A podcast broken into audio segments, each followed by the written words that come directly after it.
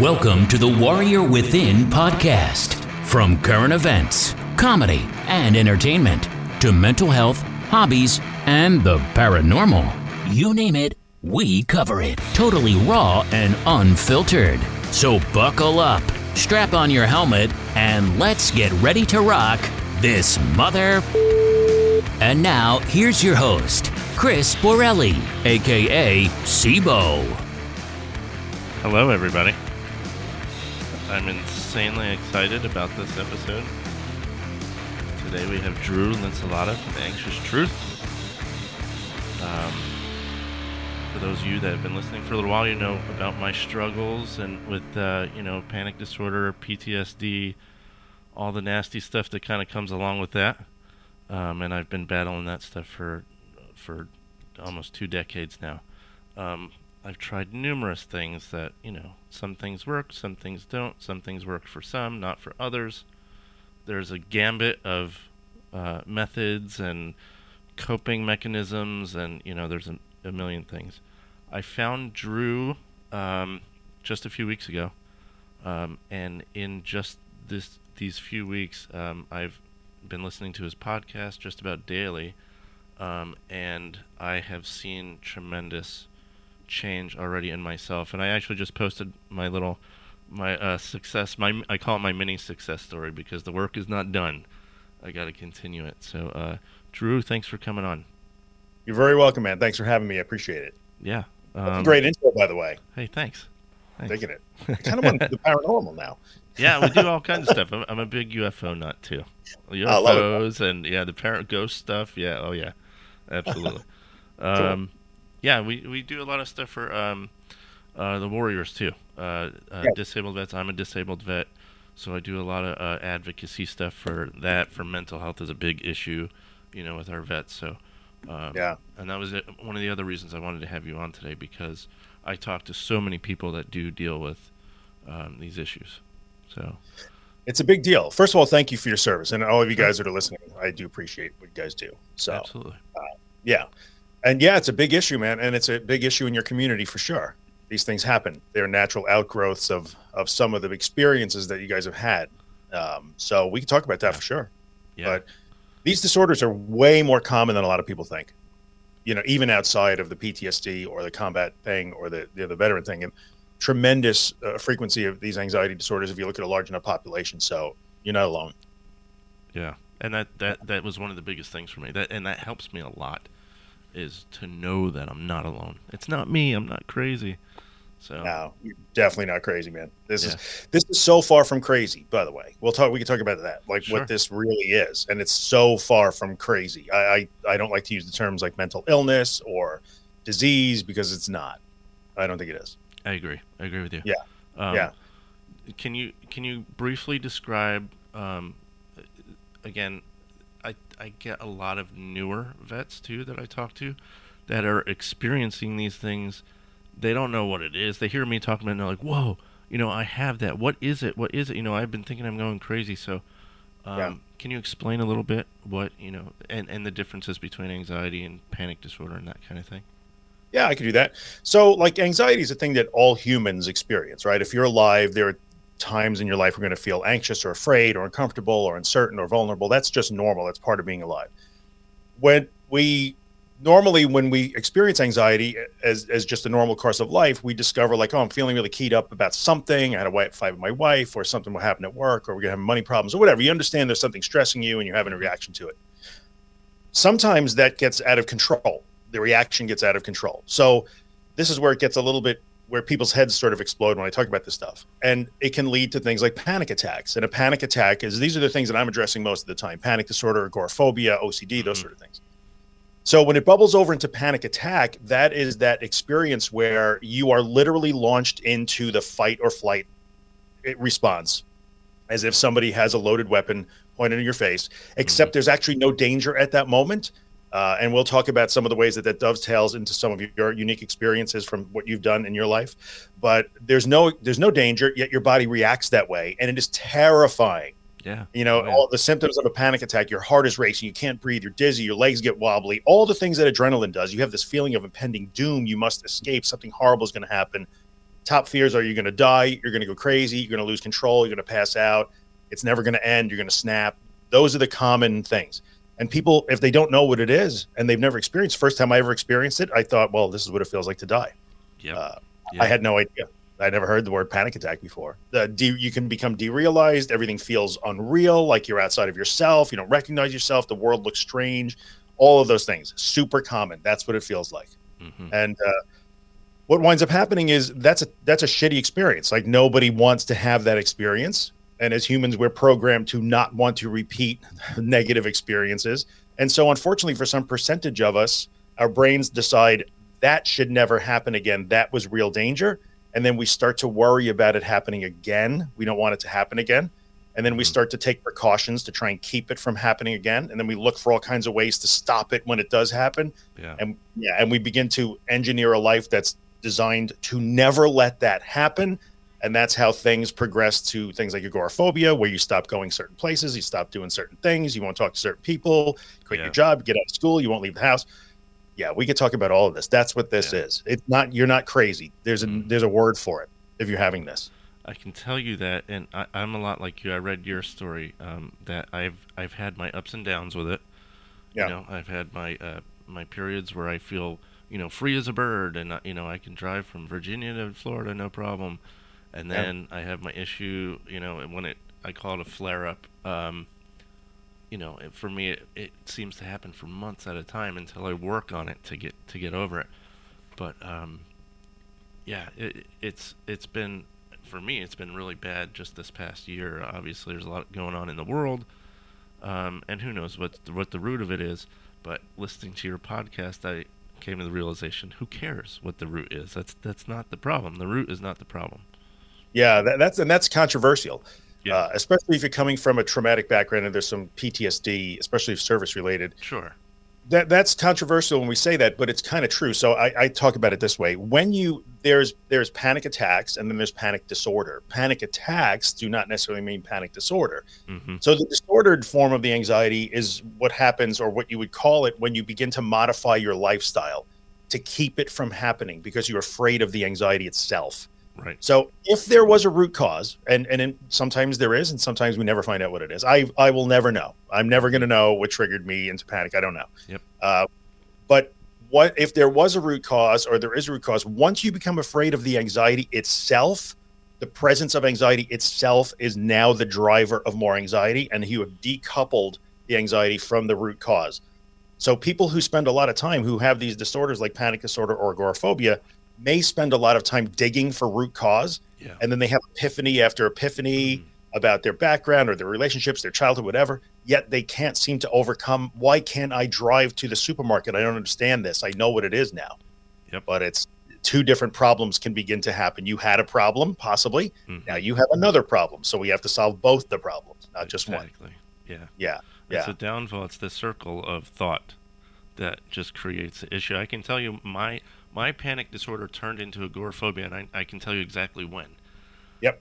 My wife and I was a passenger in the car. We're driving just to the store, maybe 3 miles away, coming back, and I was started to panic in the car in the passenger seat. And I was, you know, that fight or flight kicked in. My thoughts, you know, that circle of thought just started, you know, triggering. And, you know, I was like, oh, my God, you know, I got to get out of here. I looked up. I saw a red light coming up, so I was like, my immediate instinct, as silly as it is, was to reach for her handbrake, and she slapped me before I could get it. Thank God. Okay. And then I reached for the door handle. We're still moving, and same thing. She's slapping me. I got my seatbelt. I don't know where I'm going. You know, so that triggered then these thoughts from there. That, you know, when we got home, you know, I was safe and everything. So my thoughts went to, okay, This has become not only a problem for me, but if I did something like that, I could hurt somebody else. And then it started that thought, and then I didn't want to leave. I didn't want to, you know. Right. So, yeah. For some people, that progression, panic disorder left unchecked, often becomes agoraphobia. And agoraphobia, people have the misconception it just means won't go out of the house, or the most common, like widely known definition is a fear of open spaces. Yeah. But agoraphobia is really like avoidance to the max. It's I won't go to certain places. I won't do certain things because I'm afraid I'll panic or feel anxiety when I do those things.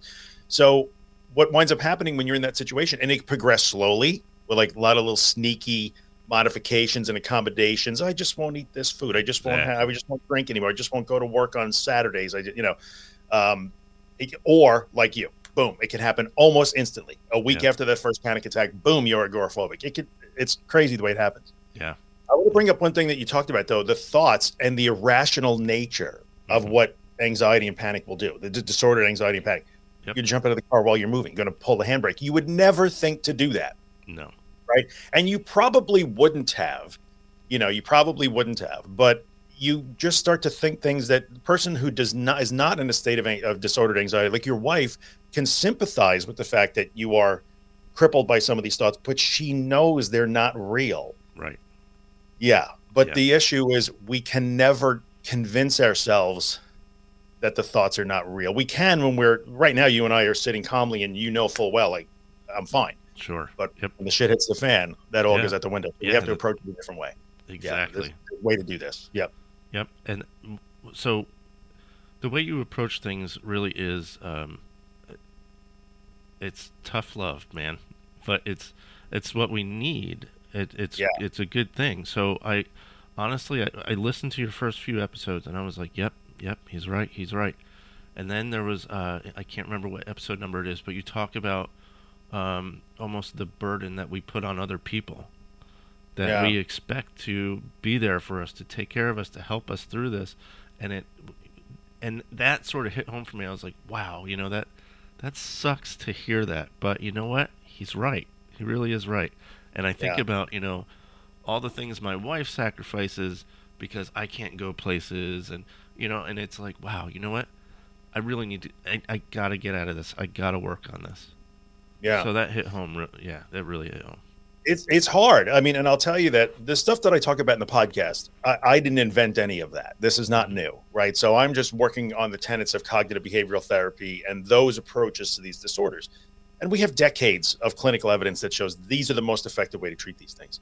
Yep. But it's not super popular because many times you're right. You will hear there's nothing. And look, and this is, if you were working with a good therapist, you would hear stuff like this too. So, if you sat in front of a therapist who was trained to specifically treat anxiety disorders and wanted to talk about how scary it is when you feel dizzy, a good therapist would shut you down and say, you're not dizzy, time to move on. We're not allowed to talk about that anymore. We need to talk about how to approach it, how to go at that, how to unlearn that fear. Right. And we have to call out the anxiety disorders are incredibly selfish. You're not, the disorder is. Right. So it will scream constantly for accommodation, for validation, for soothing, for reassurance, and no amount is ever enough, ever. Yeah. So when we try to treat it that way, you're just digging a deeper hole. Yeah. So it's hard to hear, but the way out of it is not the way you want it to be. Exactly.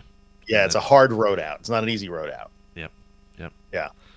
And that, people want to avoid the panic, but the truth is you really have to experience the panic to get over the panic. You do. So, like the bad news here is the most effective way to solve these problems is to essentially do the opposite of everything you have been doing to try to solve the problem. Yeah. So the natural tendency of human beings, we're creatures of comfort. We're the creatures of path of least. I don't care who you are. The toughest mofo on the planet is wired from the factory to take the shortest way home. And you could, all due respect to all David Goggins and the gurus, he had to learn to be that way. Oh, he didn't wired that way, right? He had to go through a transformation to kind of learn a new way to approach his obstacles. And this is what we have to do. So it seems like common sense to try and soothe the fear, to seek reassurance. Please tell me again that I'm not having a heart attack. Please tell me again that I'm not going crazy.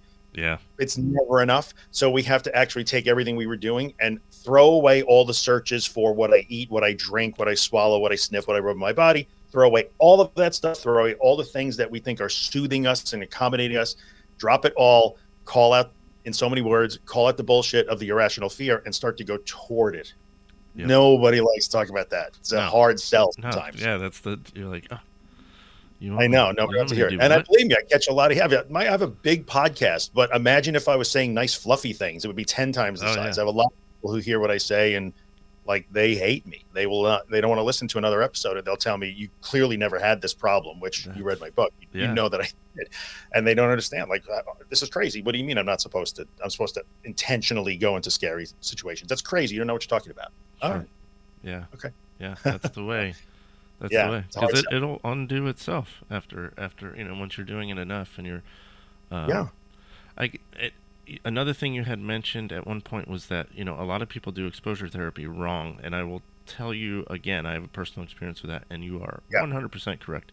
So probably a little more than a decade ago, I have a bunch of phobias. One of my phobias is flying. Another phobia is bridges.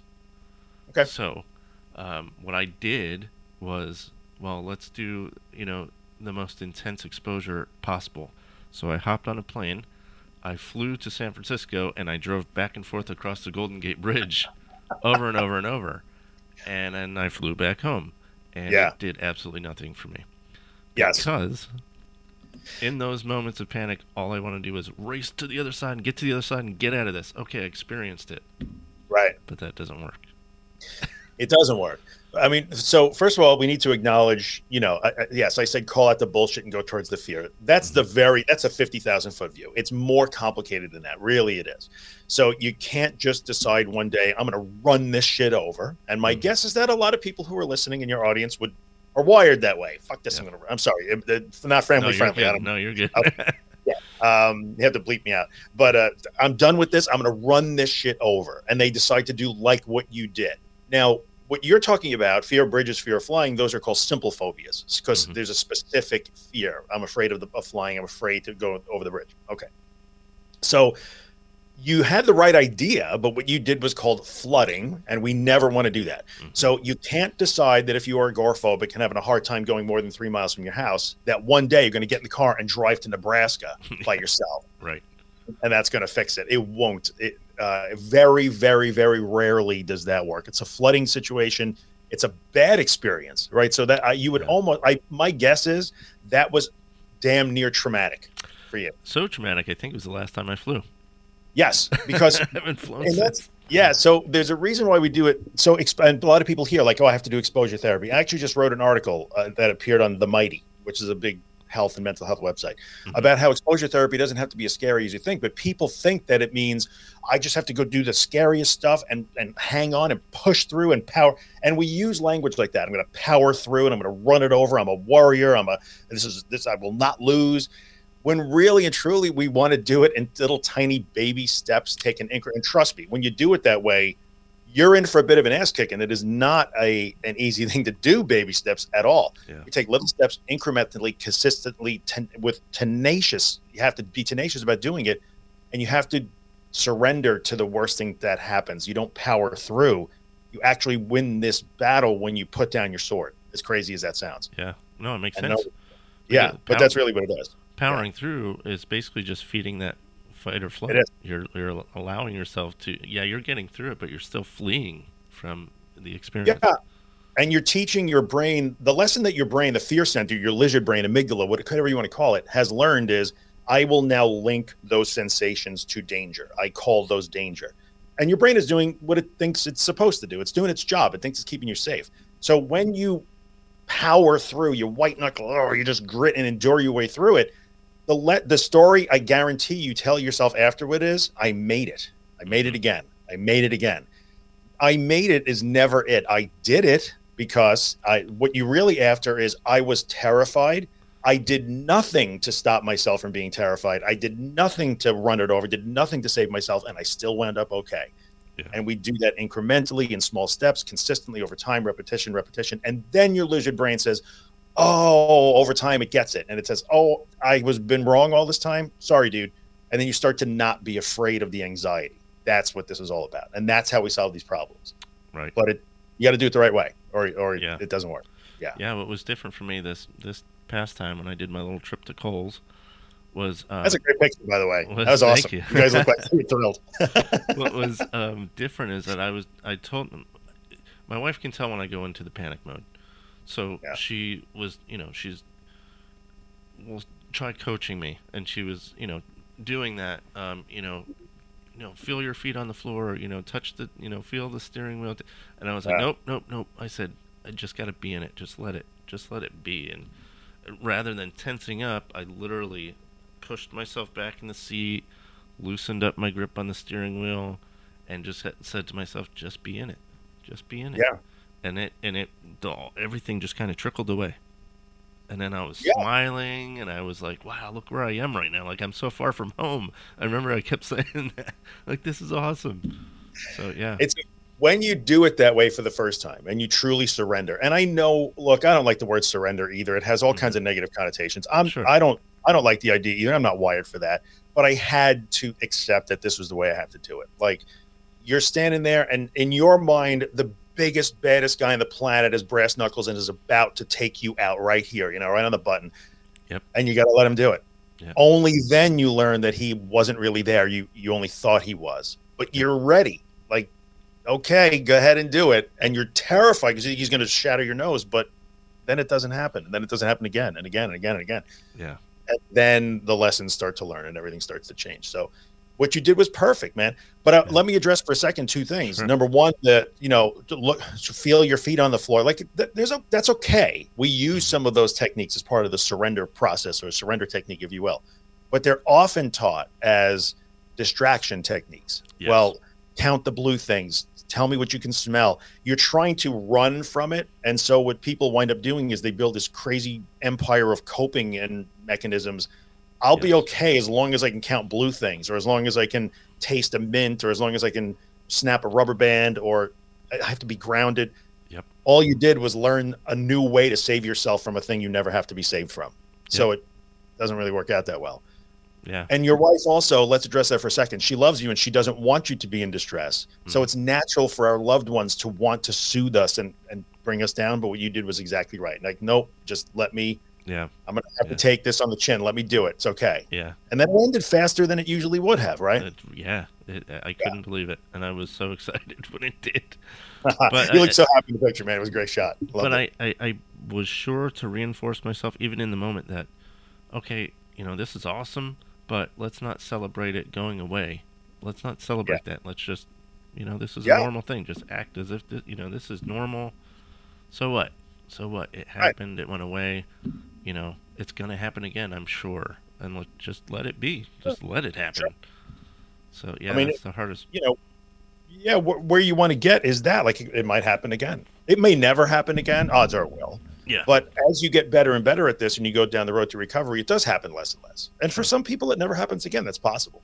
Yeah. I don't know anybody more recovered than me, and it's possible that I can have a panic attack maybe once or twice a year. It can happen. Yeah. Except for me, I treat it as an annoyance. It's my very first episode of the podcast I ever did, I explained that a panic attack is a discrete event. It has a beginning, a middle, and an end, and then it's over. So for me, it's like, here's 15 minutes of my life I ain't getting back. And it rushes through me. Adrenaline does what it does, and then it's over, and I'm annoyed that it happened. And you're a little shaky after, but then I move on with my day and I don't think about it ever again. Right. If it happens again, all right. If it doesn't happen again, whatever. Either way, that's where you got to get. Yeah. So good. Your mindset was good there. Thank you. Can you tell us a little bit about your story? Yeah, sure. How it all happened for you? Yeah. So, I'm old. So my first panic attack, I'm not that old. I was going to say, you're not that old. Older. But my first panic attack happened in 1986. I was 19 years old, almost 20 years old. I was home from school. I went to school in Buffalo, New York, and I went to college in Buffalo, and I was back home in New York on Long Island for spring break, actually. I was just hanging out in the house I grew up in. Like, is there a safer place in the world? I mean, at least for me, I was just chilling. I was reading. I was listening to music. It was 11:30 at night, and boom, I had my first panic attack. No idea what it was. Terrifying. I will remember that night till they put me in a box. Terrifying experience. Thought for sure I was dying. I did the old panic roller coaster. It happened. It waned. It happened because I kept feeding it. And that led me right down the road to developing panic disorder. Boom. Instantly, I was afraid of it happening again. That's the disorder. I started to modify my life to keep it from happening. I started to become agoraphobic. That was in 86. I read a book by an Australian doctor named Claire Weeks. Mm-hmm. So if you guys are watching, Claire Weeks, W-E-E-K-E-S, she wrote a book called Hope and Help for Your Nerves. I was given that book by a psychologist in 1986. So I had a really hard 6 or 8 months where I became kind of damn near agoraphobic. He gave me the book. I read the book. I was like, oh, that's what this is. Mm-hmm. And boom, I kind of got over it. because knowing was enough then. Yeah. But I kind of didn't. And then it came back again, like 10 years later. I get anxious now and then, but I forgot everything that I read in the book, and I hadn't really done the work the first time. Right. So 10 years later, it happened again. I started reacting to it in the old ways, try and stop it, try and avoid it. I became crippled with panic disorder. I would then truly became agoraphobic. Couldn't even go to I owned the business and I couldn't go to my own office. Frozen in fear in my own bathroom. Terrible. Just, I wouldn't wish it on my most enemy. And then clinical depression set in. So that was rough. That time I solved it with medication, which is a controversial topic that I don't hide my anti-medication bias, but I don't talk about it either because it's a hard topic for people to discuss without getting emotional. Mm-hmm. I solved it with medication. I thought it was the best thing ever invented in 1996. And then it wasn't, because I lost all of my emotions, made terrible decisions. It literally turned me into a different person. I didn't have any panic, which was great. Wasn't depressed. That was great. But I had nothing. Yeah. I gained 100 pounds. I was 100 pounds heavier than I am now, like on that medication. It was not a good thing. It kind of destroyed my business, my finances. I practically lost my family. I lost grandparents, and people close to me never shed a tear. It was not natural, you know? Yeah. I came off the meds, struggled really hard with the withdrawal process from those. It was an antidepressant, by the way. I wasn't taking a benzo. I was taking an antidepressant. Mm-hmm. Struggled really hard with that. But then I got over that, which was great. It taught me a lot of lessons. I'd go through that process again, as hard as it was, because it taught me a lot. But then, you know, a year and a half, 2 years later, it's like, well, wait a minute. Those meds didn't solve a problem. I still have panic disorder and agoraphobia. I went right down the road again. But this time I said, okay, that's it. I got to do the real thing here. And I did. Yep. And I did the exposure work, and I worked hard for 6-8 months, and I did it all. And that was when I really solved the problem. So, you know, by 2009 or so, I was probably 80% done. And, you know, it's hard to sometimes do the last 10%, 5%, because you have no reason to fly every day and stuff like that. But, and that's it. That was my story. 30 years of my life, on and off. Yeah. That's so fun. Off and on. The past 10 years, it's been mostly on. But it comes in waves, and it sucks when it does. But hey, I'm learning to, I don't know. Anyway.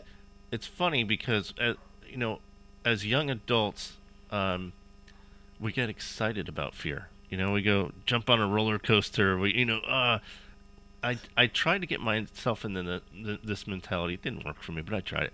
It's like, you know what? When I panic, I should get excited. Like, it's a free roller coaster, you know, but it didn't work out. It doesn't work. And, you know, man, I've heard all of those things. Believe me, I deal with thousands of people who have this problem now. It's a privilege that I get to talk to people and try and help them, honestly. Mm-hmm. And I've heard all the stories, and I've heard that too. Yeah. Hey, you know, this is and it is, from a physiological standpoint, it's the same exact thing you experience if somebody told you you won the lottery, or if you're on a roller coaster, or your favorite team just won the Super Bowl, or you're having sex with your wife. Like, same things. And those are all good things. And people say, like, just imagine that you're, like, on a roller coaster. Just imagine that you're climbing a mountain. And, like, it doesn't work. Yeah, it doesn't. And then you get frustrated because, you know, people will tell you just think positive, go to your happy place. I've heard of them all. All of it. Yeah. And then people get super frustrated, like, what? Something must be really wrong with me because this isn't working at all. Yeah. And it's just because they had the bad advice. Yeah. Popular advice, just not good advice. I've tried so many techniques, and for the longest time, I was like the Candy Crush king in the car. Just on my phone. Distraction. The funny thing about distraction, man, is that distraction works. Like, you'll notice that if you could bury yourself in Candy Crush. Oh, yeah. I haven't been thinking about my anxiety for 15 minutes. Yeah. Except it's not lasting. That's the only problem. You can't build a life distraction. So, but it's proof that says if I get out of my own head, suddenly I feel safe again. So there you go. And one of my old therapists actually told me that when you do these, sometimes these coping mechanisms, that can almost lead to OCD, because then you start that train of thought that, okay, well, if I didn't wear my blue shirt today, I'm gonna panic. You know, you start to get weird thoughts like that because, you know, you get so used to those certain coping mechanisms and dialing into what was I doing when I panicked, or, man, I did this and I didn't panic today, so what was I wearing? What did I eat? Blah, blah, blah. So it's not necessarily accurate to say you can develop OCD. So I just want to clarify that. You can develop very strongly engaged ritualistic behaviors That isn't necessarily OCD, but I get that. I remember once we ate Chinese food and I had a panic attack like 20 minutes later. That's it. I didn't eat an egg roll for like 6 years, which was stupid because it had nothing to do with it. But your brain becomes...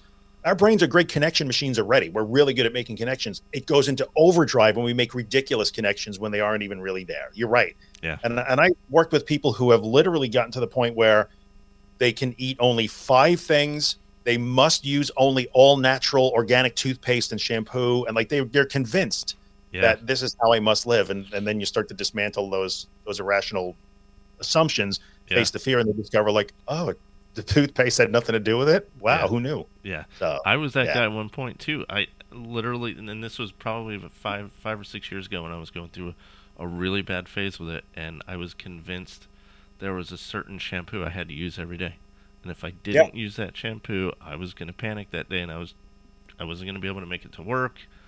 Whatever. Yeah, it's an exhausting way to live, isn't it? Oh, absolutely. Like, yeah. Because then you're juggling details that no one normally juggles at all. Exactly. If I leave the house, I have to leave the house with my water. I have to have my mints. I have to have my Xanax. I have to have this. I have that. Like I can only go to these places. I have to make sure these people are here. There was a time when I was in, I would used to run out. Like, so, you know, work is like 9 to 5, whatever. And like at 5 o'clock, I would start to freak the F out because like, I got to make sure I get the hell out of here. Because otherwise I could wind up as the only person in the office and can't have that. You can't be alone in the office. Like, so like you, all these crazy rituals that you develop. I will admit to another one. There was time early on back in the 90s when I developed an irrational fear, because this happens too. A lot of times we do develop irrational fears or obsessive intrusive thoughts that, you know, products could be tampered with. And I would let my wife drink out of the orange juice first. Yep. Like, what kind of a monster am I? Like, I'm supposed to throw myself on the grenade for her. And I would be like, I'm not going to open that until she does. Like, how crazy. Yep. But it felt real to me. Yep.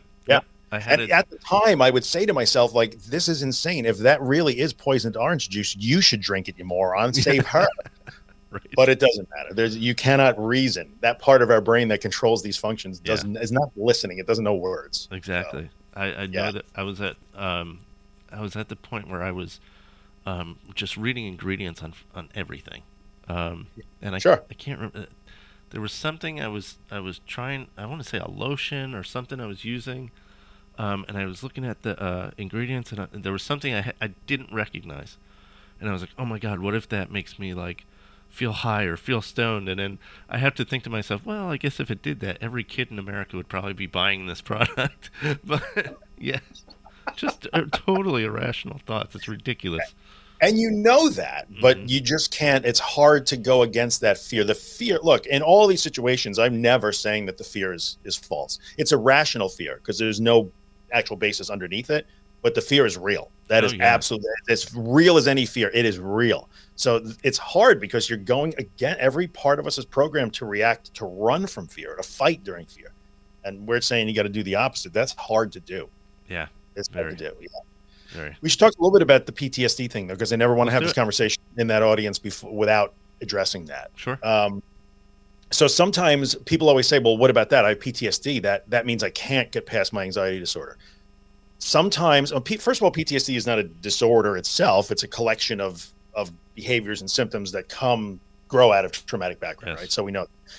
Sometimes what happens is people who have been through trauma, whether it's service-related, combat-related, whatever it happens to be, or abuse or emotional abuse, whatever it is, can develop. The trauma teaches us things sometimes that will teach us that we are truly unsafe. So sometimes you're in a situation where you're kind of having. It's hard to say, well, I'm just going to surrender to anxiety because you're so conditioned to stay safe because of what you have been through that can add a wrinkle to it. Sometimes the trauma will teach us things like I can never be unsafe no matter what I do, or I'm not strong enough. If you've been emotionally abused or in that sort of manipulative relationship kind of thing, whether it's parents or partners, whatever, I'm not strong enough. I'm not good enough. I'm not smart enough. I'm never going to be able to get better.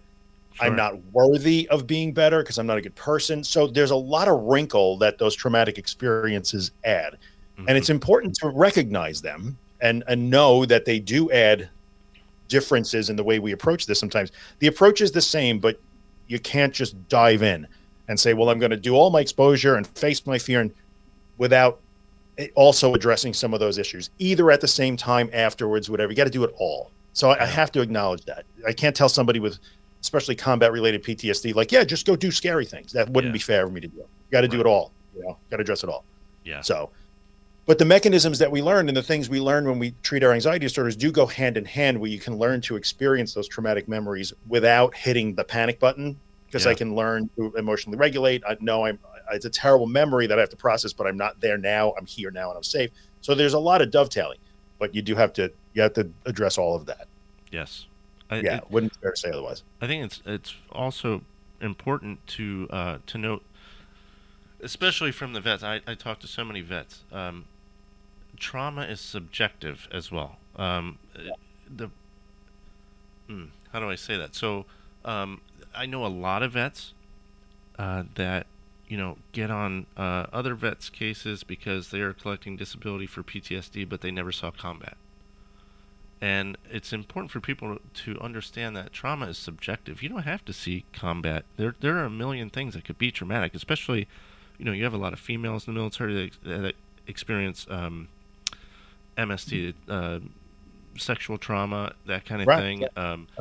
You know, as a child, you know, getting lost in a grocery store could be a traumatic event. Trauma is subjective. So, yeah.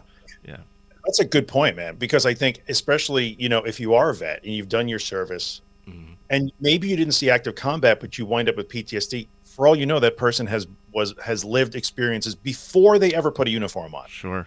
That now they are dealing with now. It may have nothing to do with the fact that they were in the service or their service experience, or it could just be, you know, experiences they had while in the service were just a long line of traumatic experiences they've had. So you're right. It's kind of not fair to just say that only combat, only people who have seen active duty, only law enforcement, only EMTs. Right. No, many people can have traumatic backgrounds, and they express in a lot of the same ways, even though the experiences can be different. So you never know what's in someone's head. Exactly. You never know. Yeah, we all perceive the world a little bit differently. So we do. And the trauma threshold, too, is different for a lot of people. With some people just have a higher tolerance, and they would never consider what they went through a traumatic experience, even though maybe it is coloring their thoughts and behaviors now, and other people have a little lower tolerance. And what you would think, like, how could you call that trauma? It's not fair. They do. They just, that's just the way it is for them, you know? So Yeah. Good topics. Yeah. So what are you working on now? Do you still, so I'm catching up on, I started episode 1 of the podcast. Yeah. There's 6 years worth. You got a lot of listening. I was going to say, I'm like in the 30s right now. But, so I think we do 151 this week. Or 141. I was just going to say, are you still doing them actively? So I am. I publish one every week now. Okay. So, so you'll never catch up if you listen to one a week. I was just going to say, you need to stop so I can catch up, and then, okay, you're good. Yeah, I publish a podcast every week. Today, in fact, in a couple hours, I'm going to interview a very well-known psychologist named Dr. Sally Winston, who also works with a psychologist named Dr. Marty Seif. And I had Dr. Seif on a year ago. So we talk about intrusive and obsessive thoughts. They kind of specialize in that stuff. So I'm going to interview her. Yeah. So I talk about the techniques I teach. I, you know, cover different topics in recovery. I have guests on. I talk to people who are success stories. Sure. So as a podcast, every week there's a new one. Some weeks we skip if there are other projects going on. But I'm podcasting all the time. I have the social media stuff and books and all that stuff. You are a warrior, man. I'm before you came on here, I'm like, this guy's got to be so tired of talking about this stuff, but every day you are active in the social media groups. I watch it every single day. You are just answering questions. You know, I love it. You're doing awesome stuff. I love it. Well, I'm glad you find it helpful, man. I do. You know what? In the end, I learn something every day. So it's not just me like pontificating, you know, the things I learned 10 years ago. Like every day you guys teach me something new, a new wrinkle, something else I should look at, another expert I should bring on to talk about certain things. So it's a great experience. I get to meet a ton of great people and I watch them change their lives. So like, who wouldn't want to do that? I'm lucky dude. Yeah. But I get to do that, you know? Yeah. So it's great. Yeah.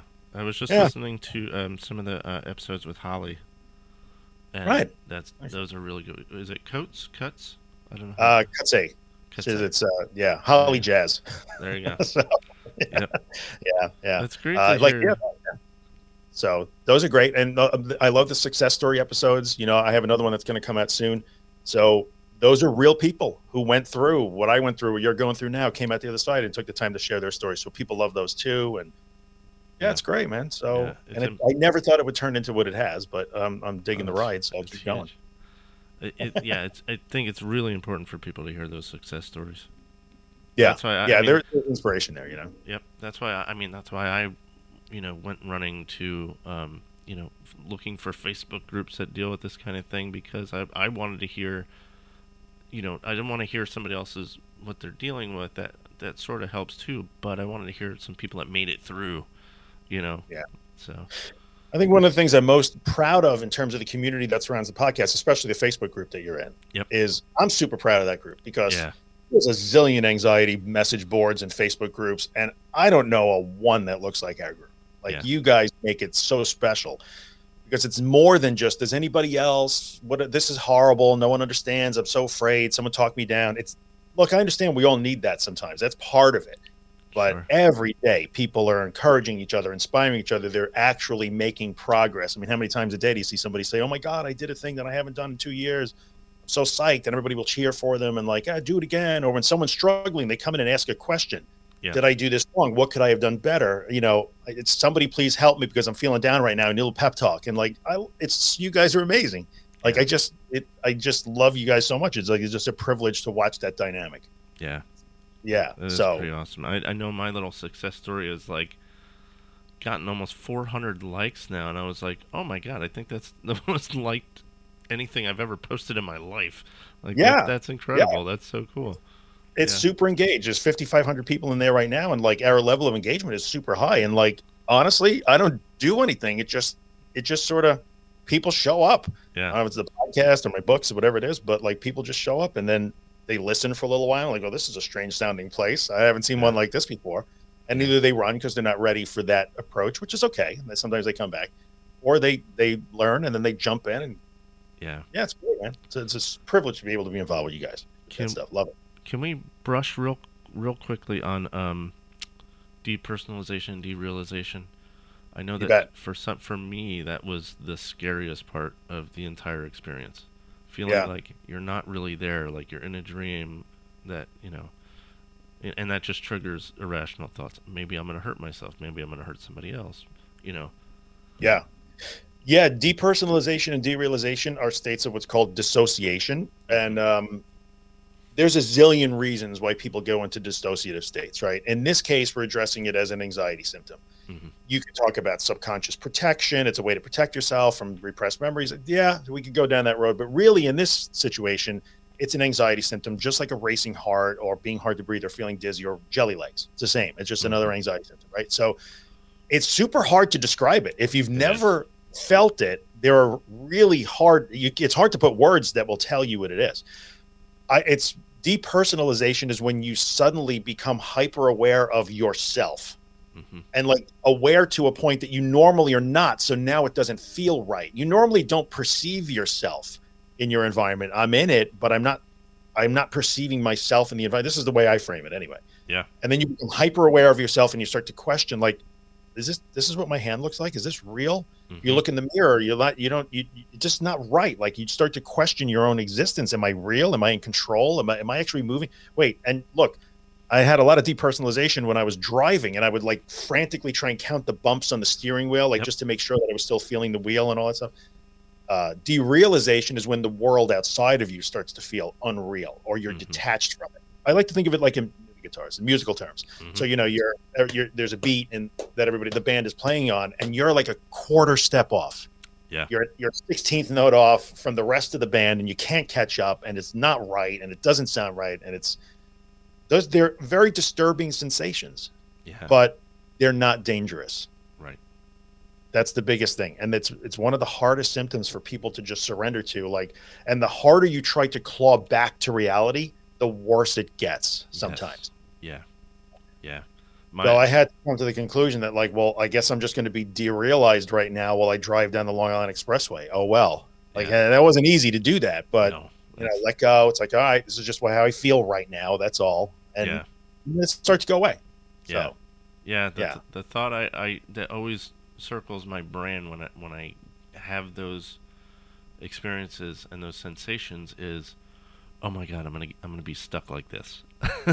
And that's one of the most common fears. Yeah.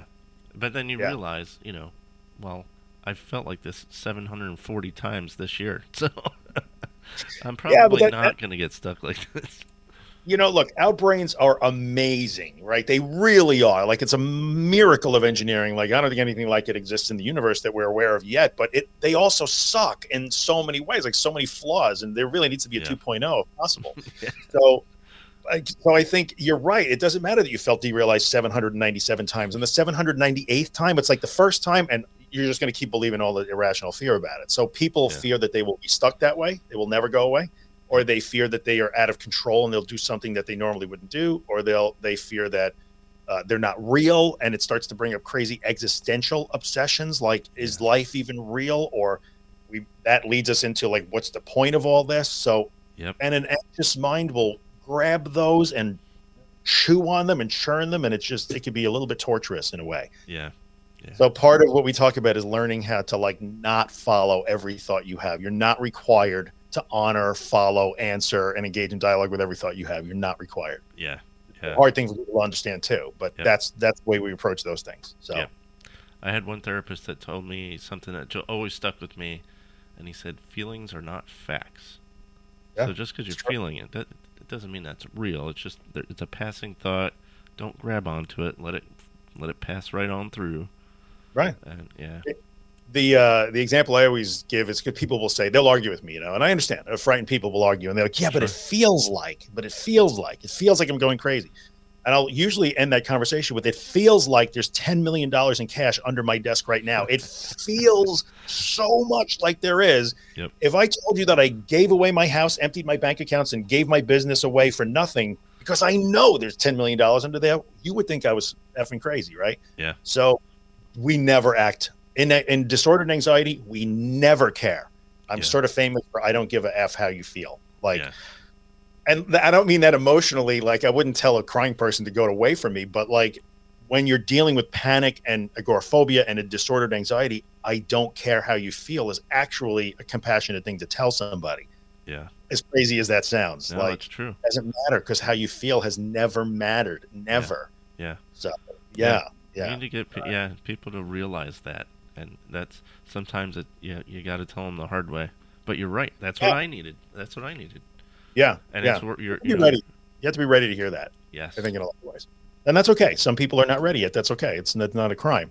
But it is hard to hear that. So I've been like, you know, it's when I will say things like, it's never about how you feel. It's never about how you feel. Sure. That's wrong. That's crazy. It's dehumanizing. You're taking away my soul. No, what I mean is, like, your feelings. Or I'll say things like, I just did a whole episode called "Why It's Not Okay to Trust Your Gut." Stop trusting your gut.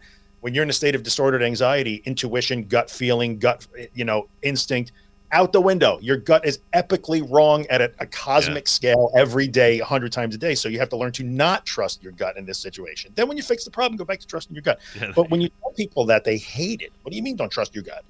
Yeah. What do you mean don't trust my intuition? My Instagram gurus told me that intuition is right. Like, well, your Instagram guru doesn't have panic disorders. Tell him to shut the fuck up. So, you're right. Yep. Yeah, there's a lot of that. So I could rant.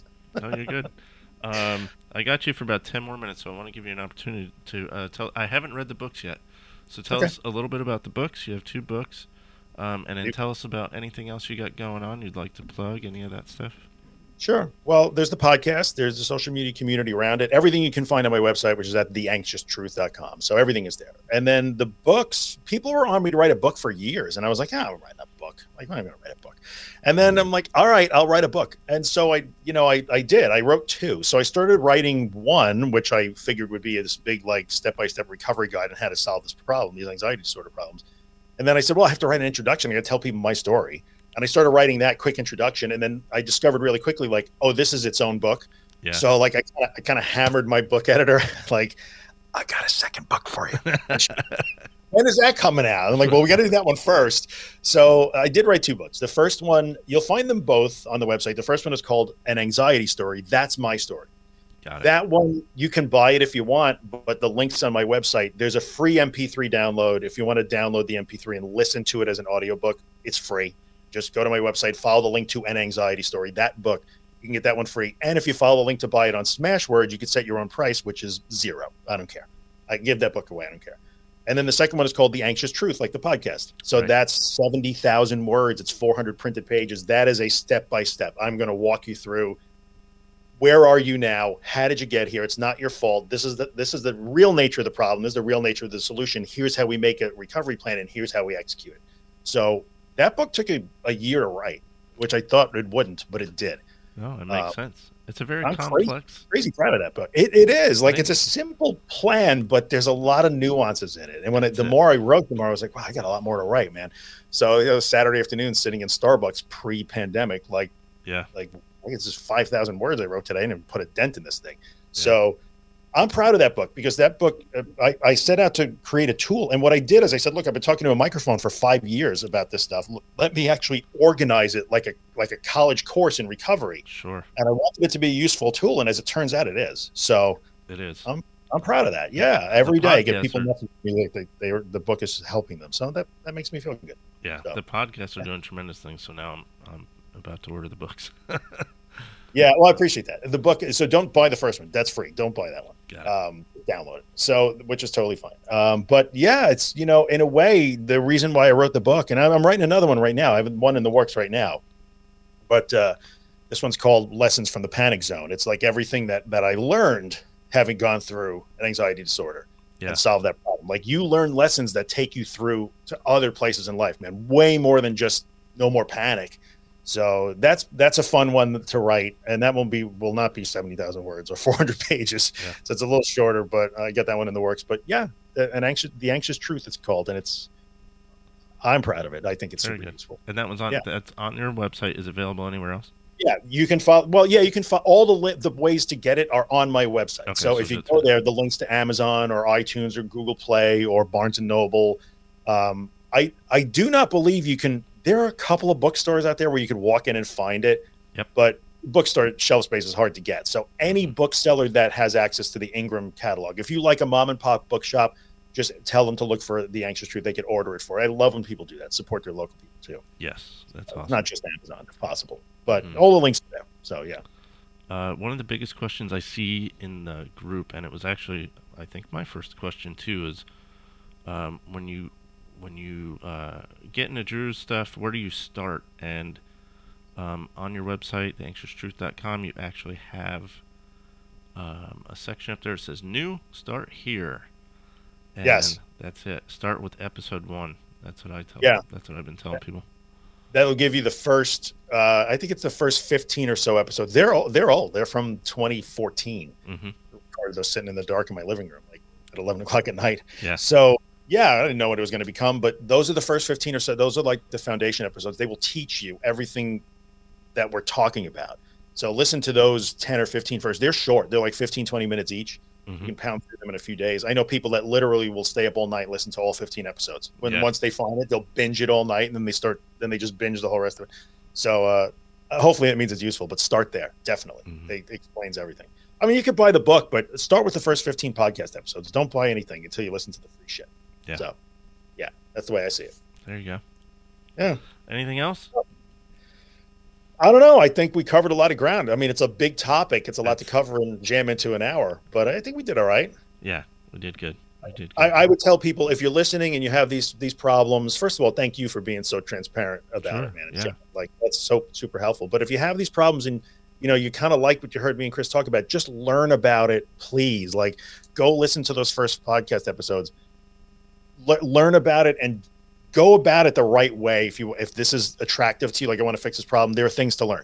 So hop on over there, join the Facebook group, and all that stuff will get you in. You can listen and learn, and it's important to do it that way. Don't just think you're going to run it over because some goofball from New York told you to. There you go. That's it. And he's right. It works, folks. It really is definitely working for me. I appreciate that, man. I can see it already just in a couple of weeks that you've been hanging around. Yeah. Drew, thank you so much, man. You're welcome. I'll come on anytime. I hope it works out for you. I definitely bug you again. Yeah. Anytime, brother. So, everybody, thank you so much. Drew Linsalata from theanxioustruth.com. Yep. Check it out. And we'll see check it out in the future. See you later. You've been listening to the Warrior Within podcast. We'll see you next time. If you've got the... to return.